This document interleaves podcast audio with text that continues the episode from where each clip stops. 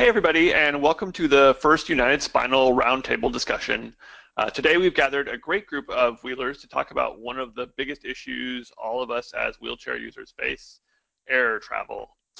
Between broken wheelchairs, awkward aisle chairs, uncomfortable plane flights, poorly trained airport staff, there's a ton of reasons why flying as a wheelchair user can be an overwhelming prospect. But it doesn't have to be.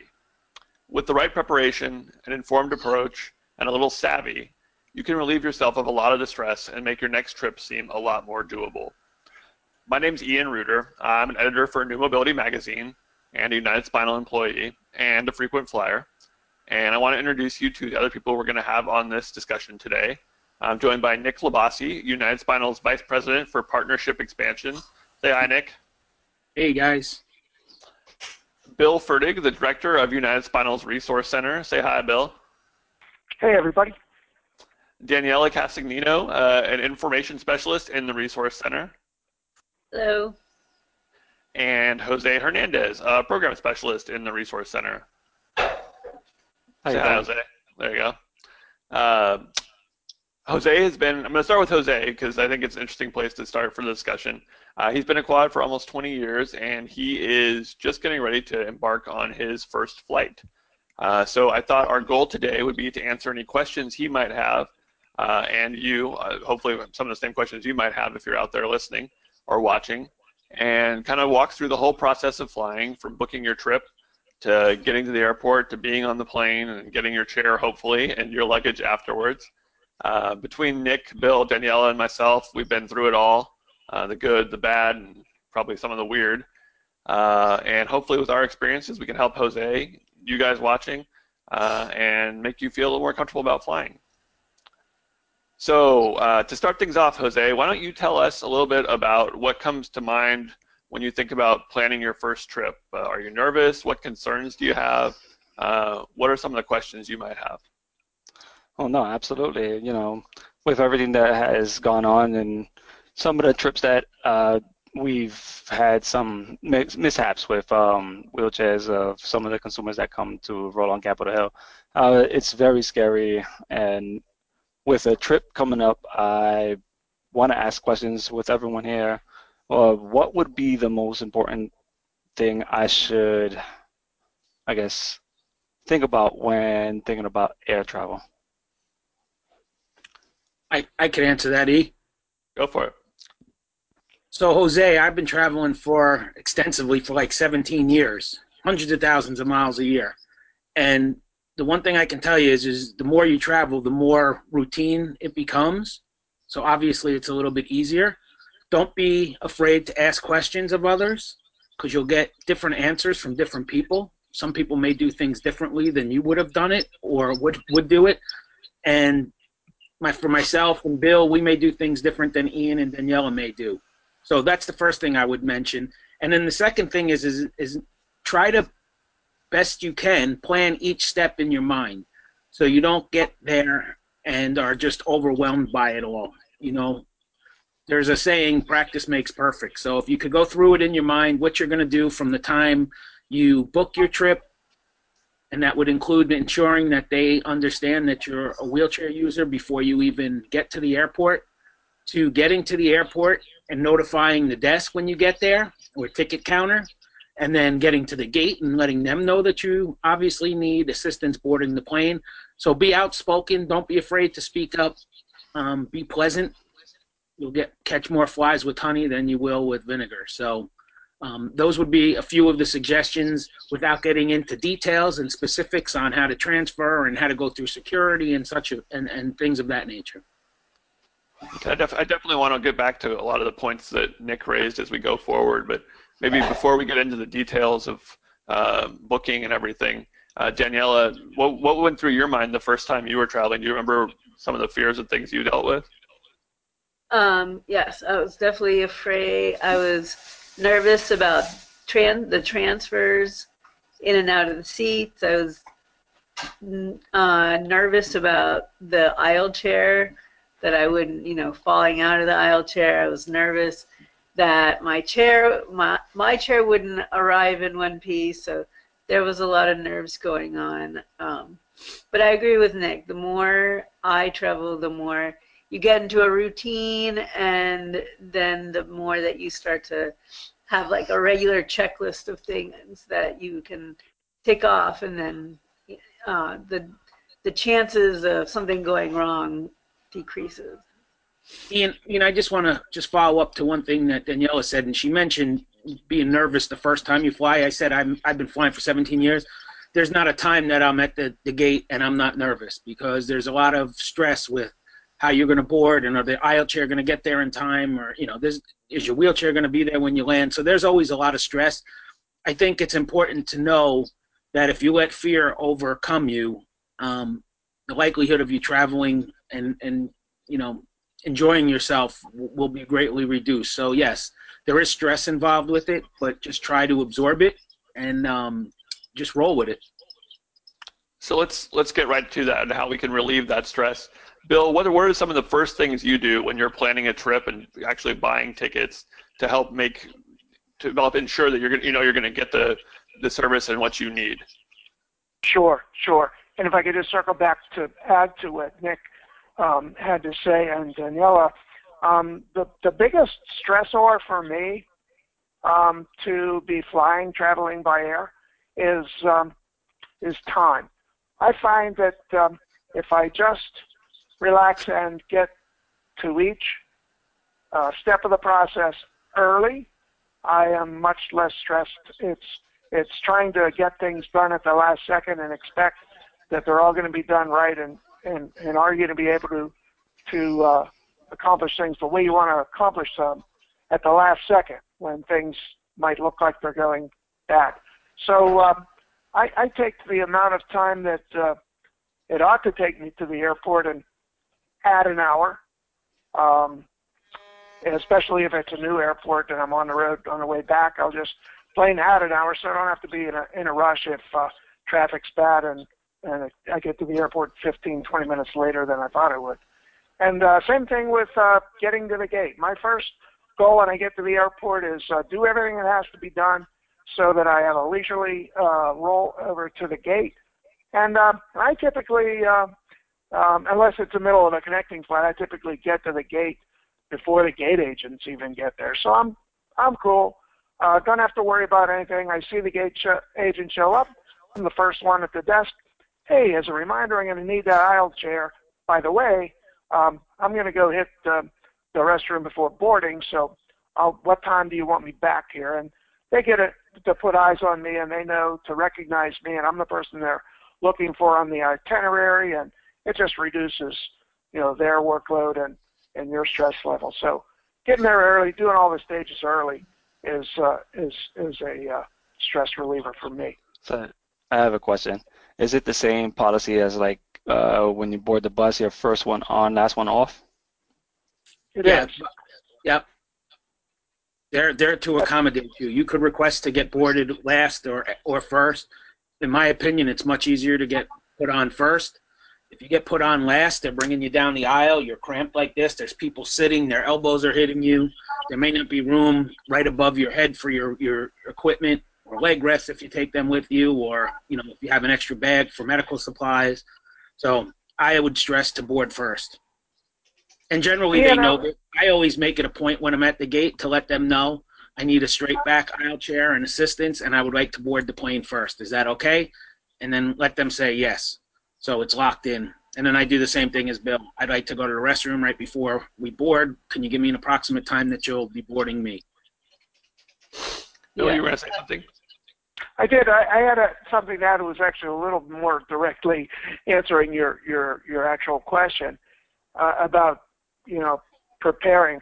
What when I'm when I'm seeking to buy tickets, I uh, there's usually a lot of different flight times available, and one of the most important things for me is ensuring that there's plenty of time uh, built into the uh, flight schedule uh, if it's a connecting flight.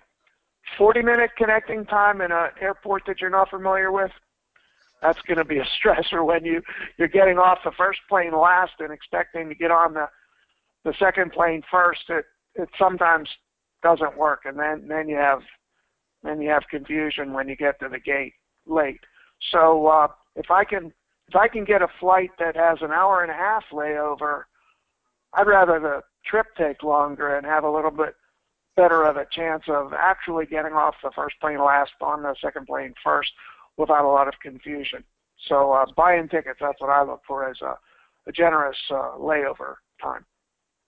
And just to follow up on what um, what Nick was saying, Jose, um, as a quadriplegic, it's a little different. I think if you have a power chair uh, than if you have a manual chair when you're communicating with the gate agents, uh, because you're going to go down the jetway. Uh, if you go down first, and know, you're going to have your big chair there, and uh, the aisle chair transfer is a little more complicated. You're probably going to need more assistance. So you want to make sure that you're explicit about what you need as far as getting into and out of the aisle chair, how you want to be transferred if you're not able to transfer yourself, um, because that's I think one of the areas where people run into a lot of problems. Personally, I travel with an attendant um, who the two of us are pretty well versed in it, and we're able to direct exactly what we want the assistance to be. I make sure there's at least one person there to help.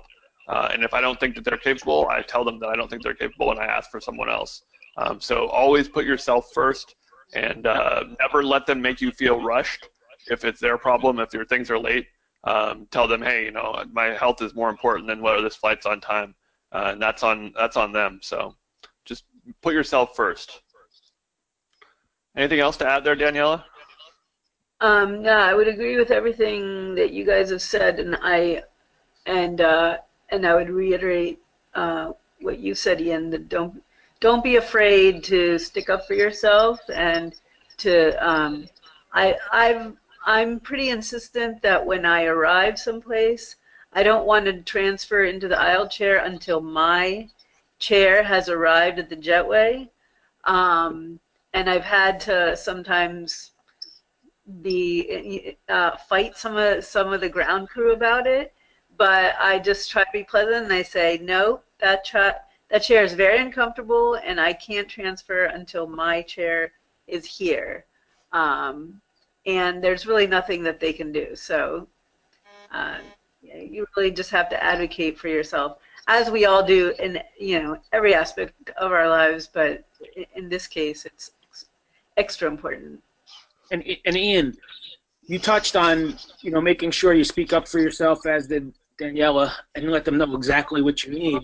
One of the things that I always try to do is is I try to make it known any touch point that I have. So when I book it online in my profile, there's a spot that automatically selects um, wheelchair cannot walk. So it knows when I'm booking the flight that it's in my SSR, which is a service record that's connected to the to the ticket, and it's the same with each airline. But I also do that for airlines that I might not have frequent flyer plans with. So I'll go in when I make the reservation and indicate that in the record so it comes up in the SSR. And then I also, when I get to the airport with technology the way it is, nine out of 10 times you have the boarding pass on your phone. So you could really literally go right through security to the gate. I choose not to do that. I choose to go to the ticketing agent and let them know that I need a wheelchair. And, and I, so that's another point before I even get to the gate. And then, like Bill says, I I don't think I've ever gotten to the gate when the agent's there already, uh, other than connecting flights. But I'm always there, well, well ahead of time. And when they first come up, I give them a few minutes to get the screen logged on and, and into their system, and then I let them know again exactly what I need. So it's trying to minimize, and I do that throughout the flight, by the way. I mean, I'm, I'm not sure how far we'll get on this discussion in regards to boarding the aircraft, but I do the same thing um, when I'm getting brought onto the plane, I ask the flight attendant, "Can you please make sure that my chair makes it aboard?" So at least when we land, I have someone that I'm, that's on the plane with me that's accountable for it. And one one thing, one last thing on this before we move on. Uh, I know that I think most of us here, uh, when we fly, have a note that we leave for the uh, gate attendants and the luggage people as far as handling our chairs, because um, it's as we all know, that's one of the most important pieces of luggage we're probably going to have and uh, giving them instructions for how to maneuver it uh, is really important. I think Nick, you have one you, that you use. You see that, Jose? Yep. Talk a little bit about that. Our, we used to have this on our website. I'm not sure if it's still there, but I know we're going to try to attach a PDF or a file for this, right, Lindsay? I think that's the plan. Yeah. Yep. Um, I have I have one just like that that actually has pictures of where to disengage and engage my uh, power chair because I've had people not figure, been able to figure that out, and they'll push it when it's in gear. And um, Daniela's got one down there. She's she's showing too. Um, so whatever you think they need to know. And then Ian, just so you could see on mine, I have it in a cup. I have it in Spanish as well. I had Great this idea. sign on for years, and a pilot said that I may want to uh, have it in dual languages. So I've done that for the past number of years. Any questions around that, Jose? No, I was actually going to ask, uh, you know, what preventative measures that you guys take uh, once you're separated from your chairs. You know, and you're the plane and your chairs going into the belly of the plane. So, Well, the first thing to know is, is you have to assume that they're going to treat your chair like luggage. So don't assume that it's going to get kid gloves. You would like to think that that's the case. So anything you can do prior to flying out or getting to the airport, I use um, impact guards. They're like, um, if you remember as a child when you had a bicycle and you put a, a, a padding over the handlebars so you wouldn't hit your teeth or mouth. I have them on all of the exposed metal on my chair, so when I fly out, it reduces the chance of it getting scratched. So that's a cosmetic thing. Some of the things that I do is on the sign that I just showed. I let them know that I don't have wheel locks because I have a pretty complicated disc system. So if they try to engage it, and then the next guy on the other end of the flight can't find it, they're jerking it, and it could break the snap the snap the hub or the rim. So um, again, your chair is more complicated than mine. I know a lot of people I've traveled with with power chairs take their armrests. Um, I'm sorry, take their uh, leg rest with them, and then have some type of um, boxing or foam that they wrap around the user control panel. Yeah, and just add on to that, with my chair, I take all the moving parts off the power chair, the leg rest, the arm rest, my controller, uh, and I put those in a bag that I take on the plane with me, um, just to minimize the number of things that could possibly get broken. One of the things that happens a lot with wheelchairs is they get placed on their side, whether you tell them to or not, um, and in my experience, that can cause problems. So just uh, don't think that your wheelchair is going to be treated with kid gloves because it probably won't. Um, any other stuff on that, or should we move? Bill, go ahead. like, I just had one other uh, point. Uh, sorry, Danielle, uh, talking over you there. I just one other point um, from from a discussion a little bit ago um, about um, pointers for um, for um, advising the uh, being firm with the, as uh, Daniela pointed out well, uh, with the uh, airline staff about what your particular needs are. It's pretty universal that no one really knows which of the armrests on the aircraft seats have are movable. Obviously, the bulkhead ones are not movable. Um, I will not sit in a bulkhead seat or have people transfer me over top of a bulkhead seat for fear of uh, getting a skin injury. And um, and just be firm and, and advocate for yourself. That no, we are not going to sit in a seat that uh, where where I have to be lifted up and over a um, an immovable armrest when just moving back a seat or forward a seat uh, row to one that is movable is a lot safer for you. And then, um, you know, try to. Uh, uh, you were talking talking about the uh, chairs themselves a moment ago. Um, I always sit on my cushion, so number one, I have it with me because I take it off. Nick had uh, uh, given us all good advice about having that sign affixed to your chair, and I think Nick, you do the same thing as you guided us to do, and I do now. Is I have that warning sign taped to the uh, top of my uh, wheelchair sling, so that once the seat's removed, the warning uh, sign is uh, visible. So I take my seat cushion with me, sit on it on the aircraft seat, and uh, that way it can't get uh, damaged or lost in the process.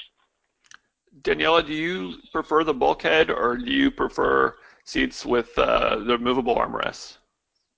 Um, I um, it depends which company I'm flying. If I fly Southwest because they don't have any sort of first class, I thanks to Bill, I also have figured out that I can take the very first seat, transferring directly from my chair. So that's my first choice.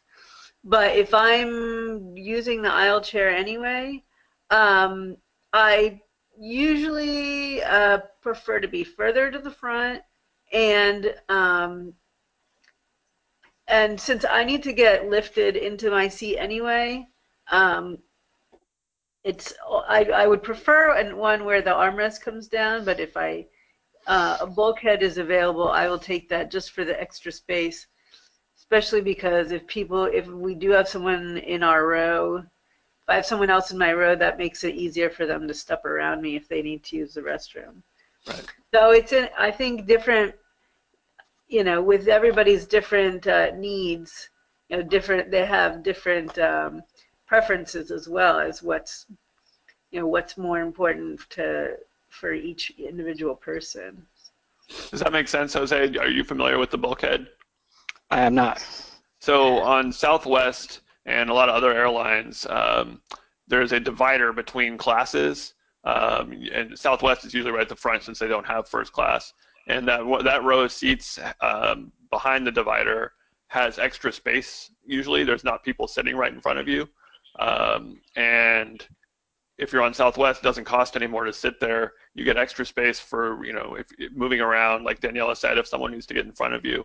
Uh, it's just an option, but like Nick, uh, Nick and Bill were saying, uh, it might not be the best for some who are transferring because usually the armrests don't go up there. So it makes for a really difficult transfer if you're not lifting into it.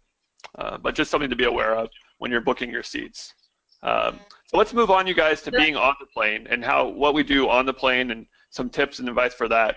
Uh, but yeah, sorry, one more thing.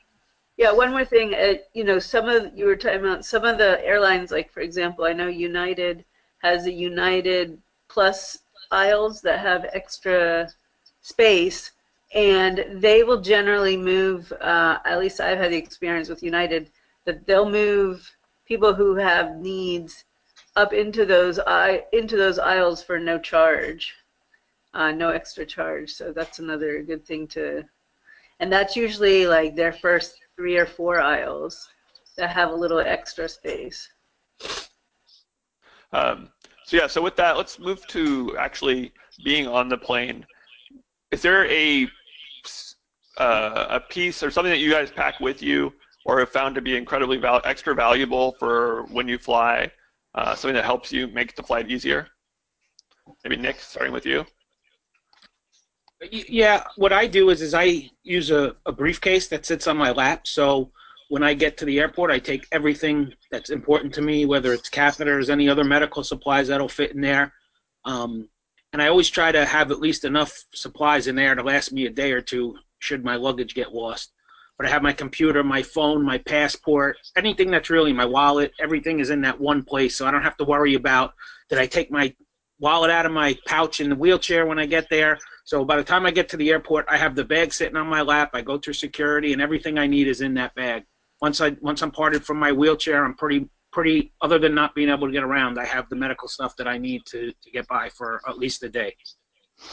Ian, I would like to uh, uh, explain the version I have. I do the exact same thing that Nick is talking about, and it's worked very very well for me as well.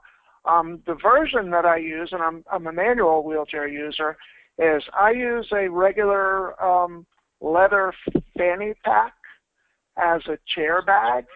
Uh, it straps to the um, outer area on one side of my chair down tucked underneath the locking mechanism. It's not in the way, but because of the, the multi uh, pockets in there, I have my phone, wallet, catheters, anything of value, my keys, everything of value that I don't want to lose is in that one bag. And like Nick says, in case your luggage is late getting there, you have your extra catheters. I have everything I need in that bag. So going through security at the at the uh, earlier on in the airport, of course I have to take that bag off. I send the entire bag, fanny pack, through the uh, scanner after taking it off my chair. When it comes out the other end, I expand the strap that's on the fanny pack and I wear it. And now I've got it with me and it can't get lost. It can't get uh, lost in luggage anywhere and I wear it all the way through onto the airplane, back off the airplane onto the onto the wheelchair and out out the door of the of the arriving airport. So everything I need, all my valuables and my my uh, backup catheter supplies are all in that bag. and uh, lives on my chair until I'm flying, and then I then I wear it until I get to my destination. Two, I think two of the biggest issues we all have to deal with are uh, bladder and pressure sores. Uh, maybe Daniela, how do you deal with those when you're you know you're going to be on a long plane flight? Um, sort of. Uh, I think it was uh, Nick had mentioned maybe having a taking a blanket with you if, for privacy in case you do need to cath, um, which I is a great idea also for any quadriplegics that tend to get cold because flight up you know up in the up in flights usually they get cold at some point. And or you can also use it uh, if you need for positioning in your seat you know roll it up for to if you need for for balance and stuff. So um, like a small blanket is a is a really great thing to have What about you guys? What do you do as far as managing your skin and uh, you know making sure you're able to do what you need to do while you're on the flight? I um I, I sit on my cushion.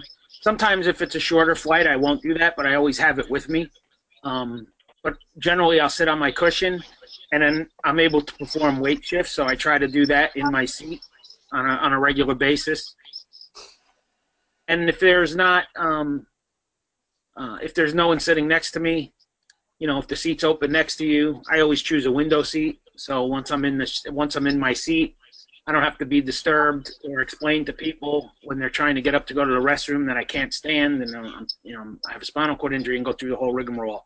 So if there's no one next to me, I'm able to lean to the side and do my shifts that way. So it really just depends. Um, I, I, think it's important question. You don't want to um, disregard weight shifts just because you're on an airplane. So. Figure out how to do it. If you have an if you have an assistant with you or something, you know, however you need to do it, you gotta you need to still do it. And Jose, one thing, I, I have a suprapubic catheter, so I have a leg bag, uh, which makes it a little bit easier. Uh, but just, I think everyone's saying, in case you didn't know, on a plane, you're not going to probably have access, unless you're flying internationally, to a bathroom. Um, and with my, even with my leg bag, I always take into consideration uh, where my attendant will be sitting.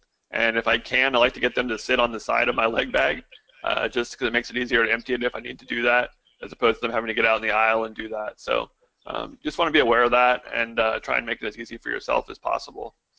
Um, any other tips or tricks, you guys, or questions, Jose, about what to do while on the flight? Um, well, I was going to say, uh, Nick mentioned that he likes to sit uh, on the window seat, which would be nice. But for me, I, you know, that's really not convenient. I need to be able to sit in an aisle seat just because for ease of transferring. So again, you have to figure out what uh, what works for you, and if you um, you know if you're someone that has a like a a major lean to one side or the other, you may also want to consider which side of the aircraft um, you sit on with because of that. Yeah. I think that's those are all really good pieces of advice. Um, I know we're running a little long, and I want to get to one last area before we finish up. Uh, and we talked before about the good, the bad, and the ugly. And the bad, I think, for most of us is having to deal with a chair that's been damaged or some of your property that's been damaged while you've been flying. And I, I want to cover that to try and uh, allay any of your concerns. Have you heard horror stories about that, Jose? Absolutely. Uh, just recently, we had someone arrive home from Washington D.C. and their chair was folded backwards. So you know, it's the situations like that that scares me. I know you guys have probably had some of these incidents. Bill, have you ever had problems with your chair after a trip?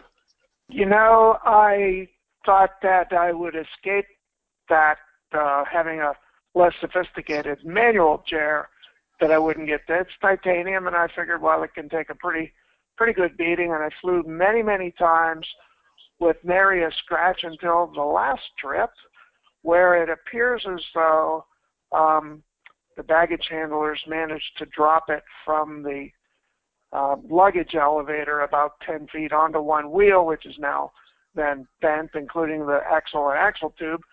So uh, fortunately, when I got back off the plane and found that it had been uh, brutalized, it was still uh, functional. But um, the, I think one of the key points uh, you're sort of laying the groundwork for, Ian, is that you know if you find it damaged, immediately go to the uh, the office of uh, uh, lost baggage or uh, however that particular airline names the office for reporting wheelchair damage.